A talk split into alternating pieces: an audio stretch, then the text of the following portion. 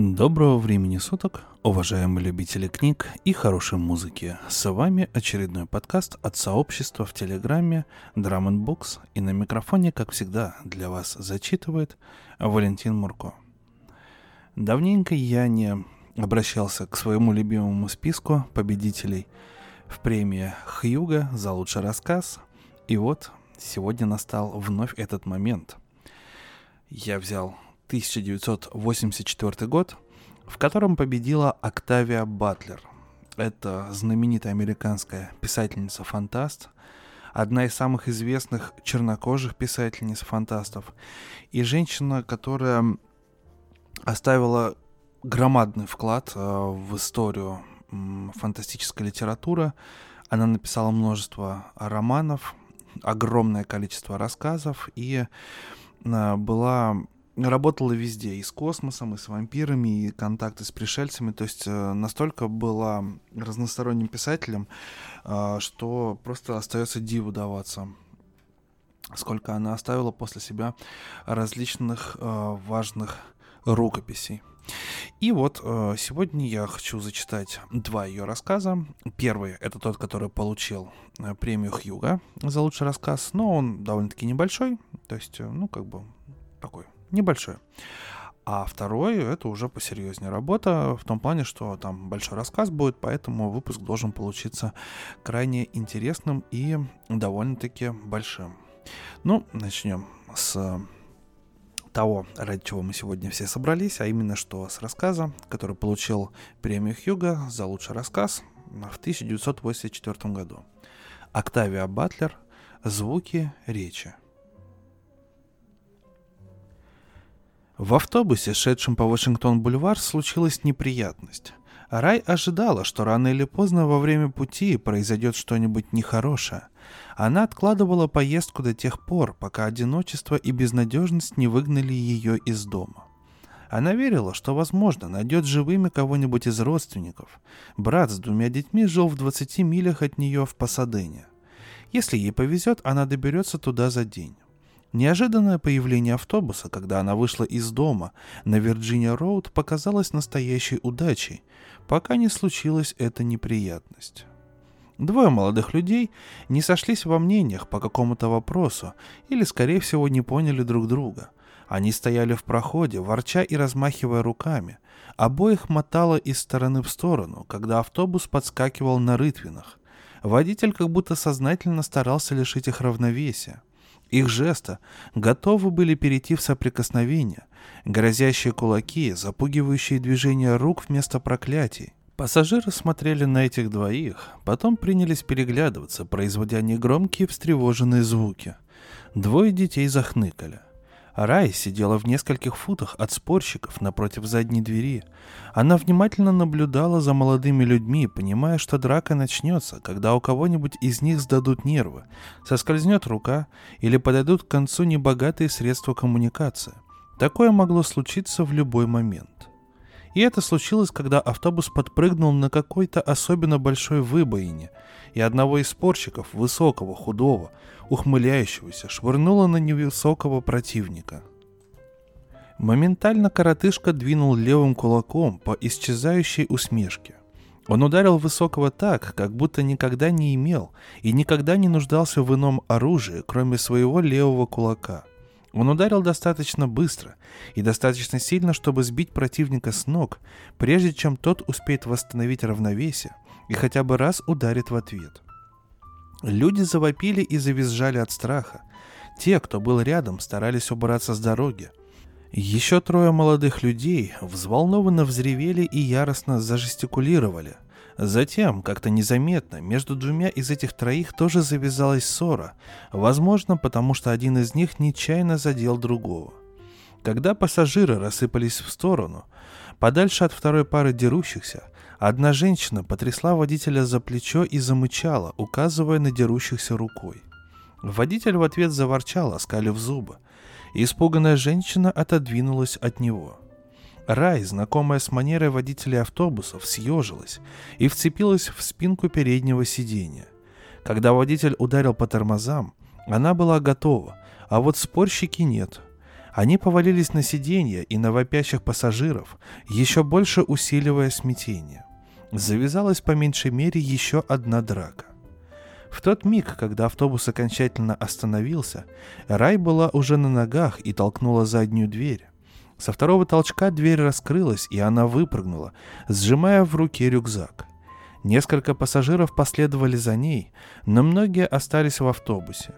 Автобусы теперь были так редки и ходили так нерегулярно, что люди ехали, когда подворачивалась возможность, все равно на чем – Другого автобуса сегодня может уже и не быть, и завтра тоже. Люди пускались в путь пешком, и если видели автобус, останавливали его. Путешествующие из одного города в другой, как рай из Лос-Анджелеса в Пасадену, по пути разбивали палатки или же отваживались искать пристанище у местных жителей, которые могли ограбить или убить их. Автобус не двигался, зато рай отошла от него подальше. Она намеревалась дождаться, когда драка закончится, чтобы снова сесть. Однако, если вдруг начнется стрельба, ей хотелось оказаться под прикрытием деревьев. Она была уже на обочине, когда потрепанный голубой форт, ехавший по другой стороне улицы, резко развернулся и затормозил перед автобусом. Автомобили теперь встречались крайне редко в условиях резкого сокращения запасов топлива и практически утративших свои навыки механиках. Авто, которые все еще были на ходу, с тем же успехом могли служить орудием убийства, как и транспортным средством. Поэтому, когда водитель Форда помахал рай, она опасливо попятилась. Водитель вышел из машины.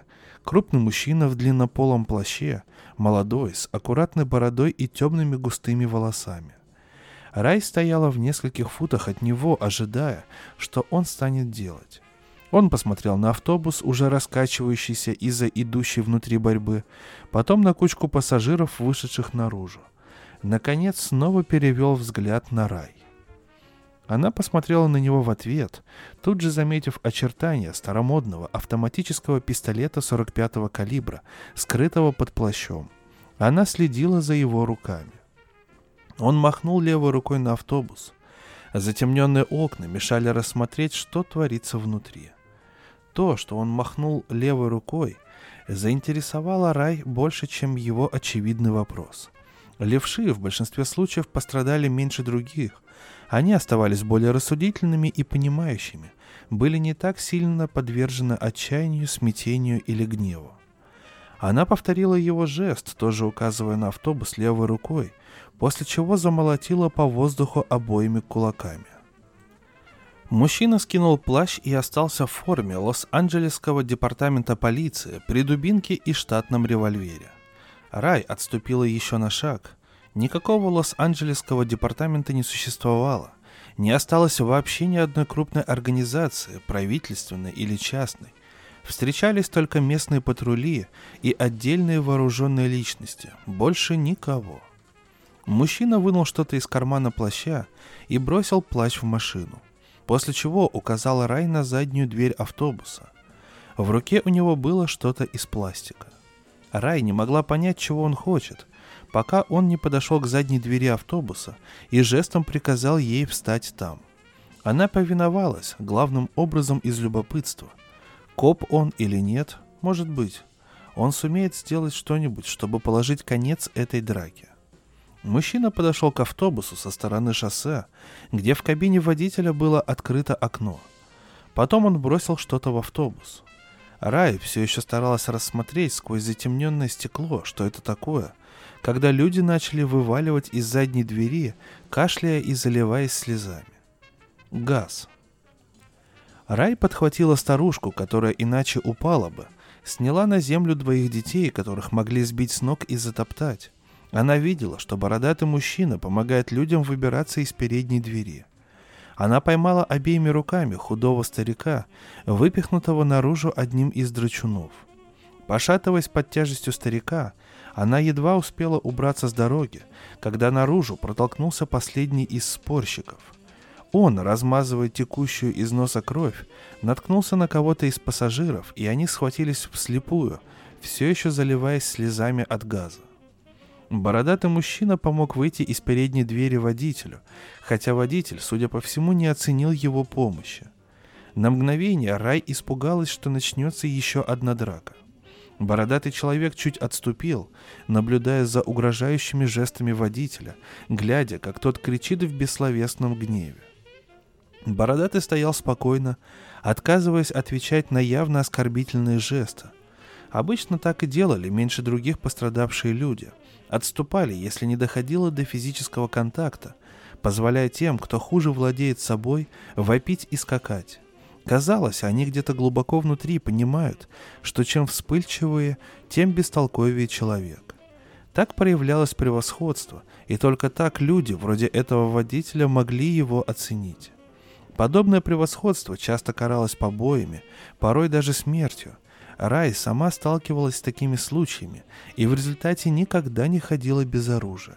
В мире, где единственным средством коммуникации стал язык тела, часто бывало достаточно одного лишь наличия оружия. Ей, впрочем, редко приходилось применять его или хотя бы даже демонстрировать. А револьвер бородача был на виду. Очевидно, водителю автобуса этого было довольно. Водитель с негодованием сплюнул, еще раз пристально посмотрел на Бородатого и пошел назад к своему заполненному газом автобусу – он некоторое время смотрел на машину, явно желая забраться внутрь, однако газ еще не выветрился. Из всех окон нормально открывалось только крошечное окошко на водительском месте. Передняя дверь стояла открыта, однако задняя закрывалась, если ее не держать. Кондиционер, разумеется, вышел из строя давным-давно. Пройдет какое-то время, прежде чем воздух в автобусе очистится – Автобус был собственностью водителя. С его помощью он добывал средства к существованию. Он развесил в нем картинки из старых журналов с изображениями того, что принимает в качестве платы за проезд. Тем, что ему приносят, он кормит семью или же меняет на что-то другое. Если его автобус перестанет ходить, ему нечем будет кормиться. С другой стороны, если в автобусе будут устраивать бессмысленные драки, он тоже не сможет нормально зарабатывать. Но это для него было уже слишком сложно. Он понимал только, что пройдет какое-то время, прежде чем он снова сможет вести автобус. Он показал кулак бородачу и заорал. Казалось, в его крике присутствуют какие-то слова, однако Рай не смогла их разобрать. Она не знала, он ли в том виноват или она сама – за последние три года Рай так редко слышала человеческую речь, что уже сомневалась, насколько хорошо ее понимает, и не была уверена в том, до какой степени у нее самой сохранились умственные способности. Бородатый мужчина вздохнул. Он посмотрел на свою машину, а затем помахал Рай. Он собирался уехать, но сначала хотел чего-то от нее. Похоже, он хочет, чтобы она поехала с ним. Рискованно садиться к нему в машину, когда, несмотря на его полицейскую форму, закон и порядок не значат ничего, даже слова уже ничего не значат. Она замотала головой, что повсеместно понималось как отрицание, однако мужчина продолжал манить ее. Она махнула ему, чтобы уезжал. Он делал сейчас то, что редко делали пострадавшие меньше других, привлекал ненужное внимание к одному из своих. Люди из автобуса начали посматривать на нее. Один из мужчин, участвовавших в драке, хлопнул по руке соседа, потом указал на Бородатого и на рай, после чего поднял два соединенных пальца на правой руке, словно на две трети отдавая бойскаутский салют. Жест был быстрый, значение его было очевидно. Он объединял рай с бородатым мужчиной. И что дальше? Человек, сделавший этот жест, двинулся в ее сторону. Она понятия не имела, чего он хочет, однако осталась стоять на месте. Мужчина был на фут выше нее и лет на десять моложе. Она и не надеялась, что сумеет от него убежать. Так же, как не надеялась на помощь окружающих, если эта помощь ей потребуется. Вокруг были сплошные чужаки. Она сделала жест рукой, явное требование, чтобы мужчина остановился. Она не собиралась повторять этот жест дважды. К счастью, он подчинился. Он сделал оскорбительный жест, и остальные мужчины засмеялись. Потеря языка привела к появлению целого набора новых оскорбительных жестов. Этот человек с ошеломляющей простотой обвинял ее в том, что она спала с бородачом, и предлагал ей отдаться всем остальным присутствующим здесь мужчинам, начиная с него самого. Рай устало посмотрела на него. Люди, скорее всего, будут просто стоять рядом и наблюдать, как он ее насилует. Точно так же они будут стоять и наблюдать, как она стреляет в него. Станет ли он доводить до такого? Он не стал. После серии оскорбительных жестов он презрительно повернулся к ней спиной и зашагал к автобусу. А бородатый все еще ждал. Он убрал револьвер и снова замахал ей обеими руками, пустыми. Понятно, что его оружие в машине, под рукой, но то, что он отложил его, произвело на Рай сильное впечатление. Может, он ничего. Может, ему просто очень одиноко. Она сама страдала от одиночества три года. Болезнь лишила ее всего. Убила одного за другим детей. Убила мужа, сестру, родителей. Болезнь, если то была болезнь, разъединила и тех, кто остался в живых. Пока зараза растекалась по стране, у людей даже не было времени, чтобы винить во всем совета. Пусть даже те погрузились в молчание вместе с остальным миром. Или новый вирус, или новое загрязнение окружающей среды, радиацию, божественное вмешательство. Болезнь наносила стремительный удар, кося людей, и столь же стремительно развивались ее последствия. Но были они весьма специфичными. Способность к речи либо терялась совсем, либо сильно снижалась и уже не восстанавливалась. Часто наступал также паралич, снижение умственных способностей, смерть. Рай подошла к бородачу, не обращая внимания на свистки и аплодисменты двух молодых людей на то, как они показывают бородатому поднятые большие пальцы. И если бы он улыбнулся им в ответ, как-нибудь дал понять, что замечает их реакцию, она, конечно, тут же переменила бы решение. Если бы она задумалась о смертельной опасности, какую может таить в себе поездка на машине с чужаком, она тоже переменила бы решение. Но вместо того она вспомнила о человеке, который жил в доме напротив ее. Он редко мылся с тех пор, как на него напала болезнь, и еще у него завелась привычка мочиться где попало. У него уже были две женщины, Каждая ухаживала за одним из двух его обширных садов. Обе сошлись с ним в обмен на его покровительство. Он уже давал понять, что хотел бы, чтобы Рай стала его третьей женщиной. Она села в машину, и бородач захлопнул дверцу. Она смотрела, как он идет к водительской дверце, беспокоясь за него, ведь его револьвер лежал на сиденье рядом с ней. И водитель автобуса, и пара молодых людей придвинулись на несколько шагов ближе – Правда, они ничего не делали, пока бородач не сел в машину. Тогда один из них кинул камень. Остальные последовали его примеру, и когда машина тронулась с места, несколько камней взвилось в воздух, не причинив вреда. Когда автобус остался позади, Рай вытерла с лба пот, страстно желая расслабиться. Автобус провез бы ее больше половины пути до Пасадена. Оттуда оставалось бы пройти всего 10 миль и она соображала, сколько придется пройти теперь, и гадала, будет ли пеший переход единственной оставшейся трудностью. На Фигурова и Вашингтон-стрит, где автобус обычно поворачивал налево, Бородатый остановился и смотрел на нее, давая понять, что она сама может выбрать направление. Когда она указала налево, и он действительно повернул налево, она начала расслабляться. Если он едет туда, куда она указывает, может быть, он не опасен. Когда они проезжали мимо кварталов, заколоченных, заброшенных домов, пустых стоянок и разбитых или разобранных автомобилей, он стянул через голову с шеи золотую цепочку и протянул ей. Кулон, висевший на цепочке, представлял собой кусок гладкого черного камня – обсидиан. Возможно, его зовут Рок или Питер или Блэк, Однако она решила, что будет считать его обсидианом. Даже ее по временам такая бесполезная память в состоянии удержать в себе имя, подобное обсидиану. Она протянула ему свой собственный символ, означающий имя, брошку в форме большого золотистого снопа пшеницы. Она купила брошку задолго до болезни и погружения в молчание. И вот теперь носила, считая, что это самое похожее на рай, что у нее есть. Люди вроде обсидиана, которые не были знакомы с ней раньше, возможно, думают, что ее зовут Уит. Но это не имеет особого значения. Она все равно больше никогда не услышит своего имени, произнесенного вслух. Обсидиан отдал ей брошку, задержал ее руку в своей, когда она потянулась, чтобы забрать вещицу, провел большим пальцем по мозолям на ее ладони. Он остановился на первой улице и снова спросил, куда ехать. Затем, повернув направо, как она показала, он остановился перед музыкальным центром. Здесь он взял с приборной панели лежавший там сложенный лист бумаги и развернул его. Рай узнала в бумаге карту местности, хотя написанные на ней слова не имели для нее никакого смысла.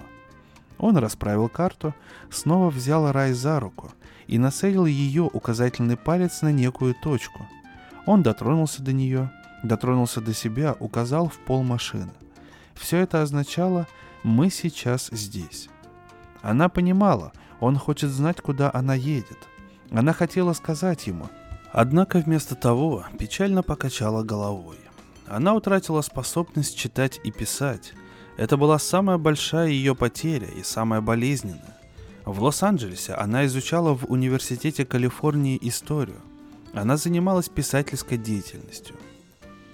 Теперь она не в состоянии прочитать свои собственные сочинения. У нее полный дом книг, которые она не может ни читать, ни заставить себя пустить на растопку. И память у нее такая, что она не может вспомнить ничего из прочитанного когда-то. Рай уставилась в карту, силясь вычислить место. Она родилась в Пасадене, прожила 15 лет в Лос-Анджелесе. Сейчас она находится рядом с Лос-Анджелесским городским центром. Она знала положение городов относительно друг друга, знала улицы, направления, даже знала, как держаться подальше от скоростных автострад, которые могут быть перегорожены разбитыми машинами и разрушенными виадуками. Она должна знать, как показать Пасадену, даже если не в состоянии узнать слово. С сомнением она положила ладонь на светло-оранжевое пятно в верхнем правом углу карты. Должно быть правильно – Пасадена. Обсидиан поднял ее ладонь, чтобы заглянуть под нее. Затем сложил карту и снова положил на приборный щиток. Он может читать. Запоздало сообразила она. Возможно, он может и писать. Внезапно она ощутила к нему ненависть. Глубокую, жгучую ненависть. Что значит для него быть грамотным? Для взрослого мужчины, который играет в свои копы-грабители – Однако он может читать, а она нет. И никогда уже не сможет. Рай ощутила, как у нее сводит внутренности от ненависти, отчаяния и зависти.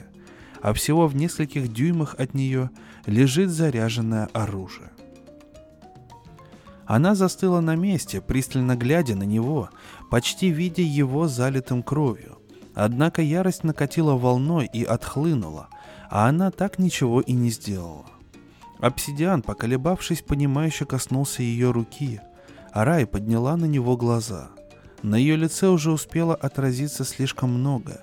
Ни один человек, все еще живущий в том, что осталось от человеческого сообщества, не ошибся бы, истолковывая это выражение лица. Она устало закрыла глаза, глубоко вздохнула. Рай уже терзалась тоской по прошлому, ненавидела настоящее, ощущала, как нарастает безнадежность, бессмысленность. Однако она еще ни разу не испытывала такого мощного желания убить другого человека. Она в итоге ушла из дома, потому что вплотную приблизилась к тому, чтобы убить себя. Она не видела причин оставаться в живых. Может быть, именно поэтому она и села в машину обсидиана. Раньше она ни за что не сделала бы такого. Он коснулся ее губ и изобразил пальцами, как будто разговаривает. Может ли она говорить? Она кивнула, после чего наблюдала, как и на него накатывает и отступает волна зависти. Только что оба признались в том, в чем признаваться было небезопасно, однако кровопролития не случилось. Он постучал себя по губам, затем по лбу и покачал головой. Он не говорит и не понимает звучащую речь. Болезнь сыграла с ним шутку, забрав, как она подозревала, то, что каждый ценил выше всего. Она щипала его за рукав, не понимая, почему он решил и дальше исполнять обязанности полицейского при тех способностях, какие у него сохранились. Он был вполне разумен для иного. Почему он не дома, не выращивает кукурузу, не разводит кроликов, не растит детей? Но она не знала, как об этом спросить. Затем он положил руку ей на бедро, и ей пришлось разбираться с другим вопросом. Она покачала головой. Недуг, беременность, беспомощность, муки одиночества — нет. Он нежно поглаживал ее бедро и улыбался с явным недоверием. Никто не касался ее три года. Она не хотела, чтобы кто-нибудь касался ее. Разве это подходящий мир, чтобы рожать в нем ребенка, даже с условием, что отец захочет остаться рядом и помогать в воспитании. Хотя ситуация была непростая. Обсидиан не подозревал, насколько он привлекателен для нее. Молодой, моложе рай, опрятный, просящий о том, что другой взял бы силой. Но все это не имело значения. Что такое несколько мгновений наслаждения по сравнению с целой жизнью расхлебывания последствий? Обсидиан притянул ее ближе, и на секунду она позволила себе насладиться его близостью. Он приятно пах мужчиной, и при этом приятно. Она с большой неохотой оторвалась от него. Он вздохнул, протянул руку к бардачку. Рай застыла, не зная, чего ожидать, но он вынул всего лишь маленькую коробочку. Надпись на коробочке ничего для нее не значила. Она не понимала, пока он не порвал обертку, открыл коробочку и вынул презерватив. Он смотрел на нее, и она первая в изумлении отвернулась. Затем захихикала. Она не помнила, когда смеялась в последний раз.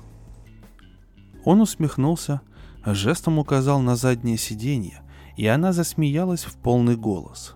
Даже в юности она терпеть не могла задние сиденья автомобилей, но затем оглядела пустые улицы и разрушенные дома, после чего вышла и пересела назад – он позволил ей самой надеть ему презерватив, а затем, кажется, удивился силе ее желания. Некоторое время спустя они сидели рядом, прикрытые его плащом, не желая пока становиться друг для друга одетыми чужаками. Он сделал жест, как будто качает ребенка, и вопросительно посмотрел на нее. Она с трудом глотнула, покачала головой. Она не знала, как сказать ему, что дети умерли.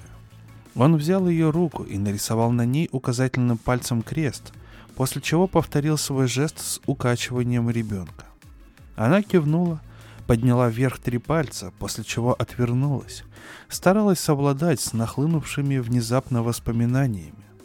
Она говорила себе, что дети, взрослеющие в нынешние времена, достойны сострадания – они бродят по каньонам улиц, не помня толком, чем были эти дома и как они пришли в такое состояние. Сегодняшние дети собирают книги как дрова, чтобы сжечь их. Они бегают по улицам, гоняясь друг за другом и повизгивая, словно шимпанзе. У них нет будущего. Он положил ладонь ей на плечо, и она развернулась вдруг, неловко потянувшись к его маленькой коробочке, и затем вынуждая его снова заняться с ней любовью. Он мог вернуть ей способность прощать и наслаждаться. До сих пор ничто не могло дать ей такого. До сих пор с каждым днем она только приближалась к тому моменту, когда пришлось бы сделать то, от чего она бежала, бросив дом, сунуть дуло пистолета в рот и спустить курок. Она спросила обсидиана, хочет ли он вернуться домой вместе с ней, остаться с ней. Он казался удивленным и польщенным, когда понял, но ответил не сразу. Наконец он отрицательно покачал головой, как она и опасалась. Наверное, он получал большое удовольствие, играя в копы-грабители и подвозя незнакомых женщин. Она одевалась в разочарованном молчании, не в силах испытывать на него злость. Может быть, у него уже есть дом и жена. Очень может быть. Болезнь на мужчинах сказалась хуже, чем на женщинах. Мужчин погибло больше, а выжившие пострадали сильнее – Такие мужчины, как обсидиан, были редкостью. Женщины либо соглашались на меньшее, либо оставались в одиночестве. Если бы они увидели обсидиана, то сделали бы все, чтобы жить вместе с ним. Рай подозревала, что его уже заполучила какая-нибудь из них, красивее и моложе ее. Обсидиан коснулся ее, когда она надевала кобуру, и сложной цепочкой жестов спросил, заряжено ли оружие. Она угрюмо кивнула. Он погладил ее по руке. Она снова спросила его, хочет ли он поехать домой вместе с ней, на этот раз с помощью других жестов. Он вроде бы колебался. Может, его можно уговорить? Он вышел и пересел на переднее сиденье, никак не ответив. Она тоже пересела вперед, глядя на него. Он одернул форму и поглядел на нее. Она подумала, что он спрашивает ее о чем-то, но не понимала о чем. Он снял с себя значок, постучал по нему пальцем, затем постучал себя по груди. Ну, конечно. Она взяла у него значок и прицепила к нему свою брошку со снопом пшеницы. Если все его безумие состоит в том, чтобы играть в копы-грабители, пусть себе играет. Она примет его в полицейской форме и со всем прочим. Ее осенило, что в итоге она может лишиться его, если он повстречает кого-нибудь, как повстречал ее. Но какое-то время он будет с ней. Обсидиан снова взял карту города, похлопал по ней, указал примерно на северо-восток в сторону Пасадена, затем посмотрел на нее. Она пожала плечами, похлопала его по плечу, потом похлопала по плечу себя, подняла указательные и средние пальцы, сжатые вместе, чтобы он был уверен. Он схватил ее за эти два пальца и закивал. Он остается с ней. Она забрала у него карту и бросила на приборный щиток, указала обратно на юго-запад, на свой дом. Теперь ей нет нужды ехать в Пасадену. Теперь можно жить дальше, предоставив брата и двух племянников, трех мастеровых мужиков самим себе. Теперь ей нет нужды выяснять наверняка, настолько ли она одинока, как того опасалась. Теперь она не одинока. Обсидиан поехал на юг по Хилл-стрит, затем на запад по Вашингтон-стрит, и она откинулась на сиденье, пытаясь представить, на что будет похоже снова жить с кем-то.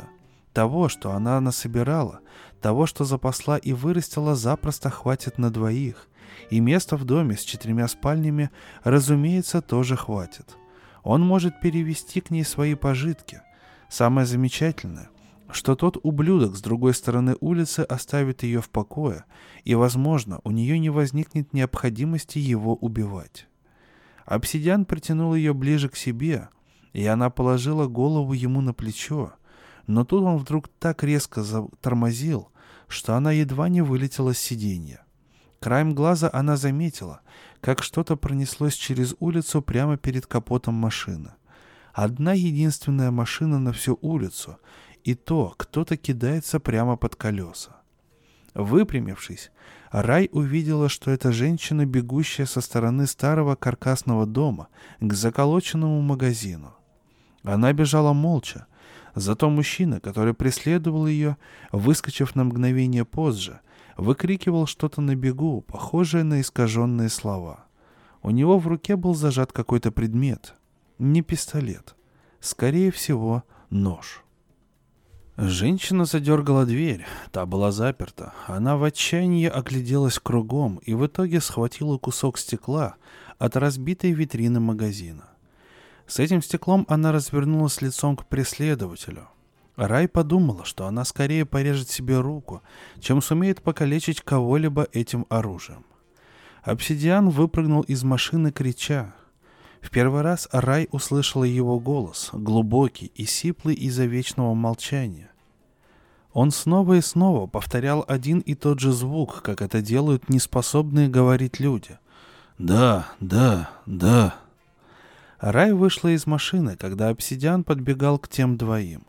Он выхватил револьвер. Испугавшись, Рай тоже вытащила оружие и сняла с предохранителя. Огляделась вокруг, высматривая, нет ли здесь других зрителей. Она видела, как мужчина оглянулся на обсидиана, а затем неожиданно кинулся на женщину. Женщина махнула стеклом у него перед лицом, но он перехватил ее руку и успел дважды пырнуть несчастную ножом, прежде чем обсидиан выстрелил в него. Человек согнулся пополам, затем свалился, хватаясь за живот. Обсидиан закричал, затем жестом велел Рай помочь женщине. Рай двинулась к ней, вспоминая, есть ли у нее в рюкзаке что-нибудь кроме бинтов и антисептика. Однако помочь женщине было уже невозможно. Она была проткнута длинным узким ножом для извлечения костей из окорока. Рай коснулась обсидиана, давая ему понять, что женщина погибла. Он наклонился, чтобы осмотреть мужчину, который лежал неподвижно, и тоже казался мертвым. Однако, когда обсидиан повернул голову посмотреть, чего хочет рай, мужчина открыл глаза. С искаженным от ненависти лицом он выхватил из незастегнутой кобуры револьвер обсидиана и выстрелил. Пуля попала обсидиану в висок, и он упал. Все произошло просто и стремительно. Мгновением позже Рай застрелила раненого, когда он поворачивался, чтобы убить ее. И Рай осталась одна, с тремя трупами. Она опустилась на колени рядом с обсидианом, с сухими глазами, нахмуренная, силящаяся понять, почему все вдруг так резко переменилось. Обсидиан ушел. Он умер и покинул ее, как и все остальные. Двое совсем маленьких детей выскочили из дома, откуда до того выбежали женщина и мужчина. Мальчик и девочка, наверное, лет трех. Держась за руки, они бежали по улице в сторону рай, уставились на нее, затем проскочили мимо и приблизились к мертвой женщине. Девочка взяла женщину за руку, словно пытаясь разбудить ее. Это было уже слишком. Рай встала, чувствуя, как сводит от горя и злости живот. Если дети заплачут, подумала она, ее вырвет. Они были самостоятельны, эти двое детей — достаточно подросшая, чтобы находить себе еду. С нее хватит уже горя. Ей не нужны чужие дети, которые вырастут, чтобы превратиться в безволосых обезьян. Она пошла к машине. По крайней мере, она сможет поехать домой. Она вспомнила, как водить машину. Мысль о том, что обсидиана следует похоронить, осенила ее раньше, чем она дошла до машины. Она так быстро нашла и потеряла этого человека, Ощущение было такое, словно ее выдернули из благостного тепла и уюта, и вдруг ни с того ни с сего побили. В голове у нее никогда не прояснится. Она не может думать. Каким-то образом она все-таки заставила себя вернуться к нему, взглянуть на него. Она поняла, что стоит на коленях рядом с ним, хотя совершенно не помнит, как опускалась на колени. Рай погладила обсидиана по лицу, по бороде, кто-то из детей издал такой-то звук, и она посмотрела на них, затем на женщину, которая, скорее всего, была их матерью. Дети в ответ смотрели на нее, явно испуганные. Наверное, именно их страх в итоге тронул рай. Она ведь была готова сесть и уехать прочь, бросив их здесь. Она едва не сделала это, едва не оставила почти двух младенцев умирать. Хватит уже смертей. Они должны забрать детей к себе. Она не сможет жить дальше, если поступит иначе. Рай озиралась кругом, в поисках места, где можно похоронить три тела. Или два. Она не знала, является ли убийца отцом детей. До того, как настало молчание, полицейские постоянно твердили, что с самой большой опасностью они сталкиваются, выезжая по вызову на бытовые ссоры. Обсидиан, должно быть, об этом знал, однако это знание не удержало его в машине. И рай оно тоже не удержало бы. Она не смогла бы смотреть, как убивают женщину и ничего не предпринять. Рай потащила обсидиана к машине. Ей нечем было копать и некому было караулить, пока она будет копать.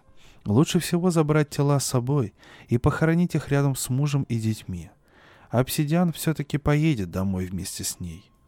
Положив его на пол сзади, она вернулась за женщиной. Маленькая девочка, худенькая, грязная, сосредоточенная, вскочила на ноги и, не подозревая того, сделала Рай щедрый подарок. Когда Рай потянула женщину за руки, маленькая девочка закричала. «Нет!» Рай уронила тело женщины и уставилась на девочку. «Нет!» — повторила девочка. Она встала рядом с мужчиной. «Уходи!» — сказала она Рай. «Не разговаривай», — сказал ей маленький мальчик. Эти звуки не были искаженными или вызывающими непонимание. Оба ребенка говорили, и Рай понимала их. Мальчик посмотрел на мертвого убийцу и отодвинулся от него подальше. Он взял девочку за руку. «Молчи!» – прошептал он. «Связная речь. Может быть, женщина погибла, потому что могла говорить и научила разговаривать детей? Убили ее в припадке безумного гнева муж или же пришедший в завистливую ярость незнакомец? А дети? Они родились после наступления молчания. Значит ли это, что болезнь наступила? Или же у этих детей просто выработался иммунитет? Конечно, они ведь успели бы заболеть и впасть в молчание. Мысли Рай неслись вскачь. Что, если дети не старше трех лет спасены и способны учиться языку? Что, если им всего лишь требуются учителя? Учителя и защитники? Рай бросила взгляд на мертвого убийцу.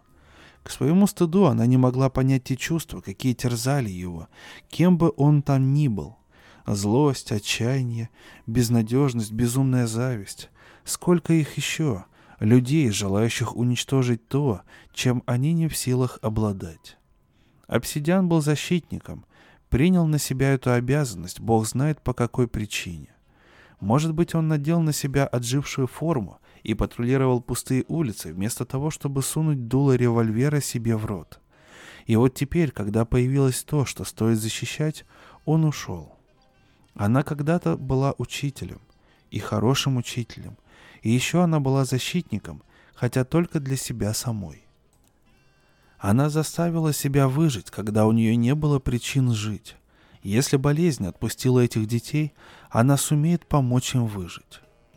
Рай каким-то образом смогла поднять мертвую женщину на руки и положить ее на заднее сиденье машины.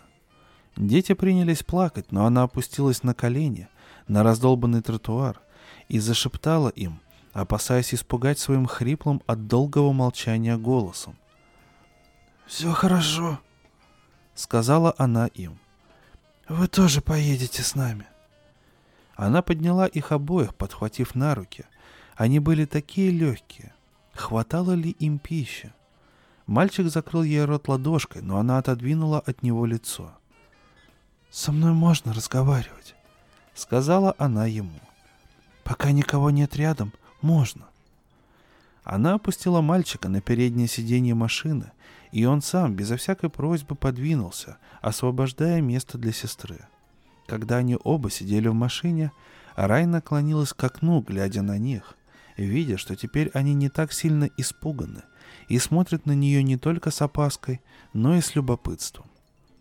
«Меня зовут Валерия Рай», — сказала она с наслаждением смакуя слова. «И вы со мной можете говорить». Ну, отличный рассказ про конец света и вот такую вариацию, что люди перестали разговаривать Правда, хороший рассказ от Октавии Батлер. Я с удовольствием его зачитал. Единственный момент, я в самом начале пообещал, что будет два рассказа, но неожиданно этот рассказ получился очень длинным. И я думаю, что на сегодня этого хватит. Вот. А в пятницу я постараюсь э, сделать подкаст побольше, чтобы вам было что послушать на выходных. Огромное спасибо за внимание, за прослушивание.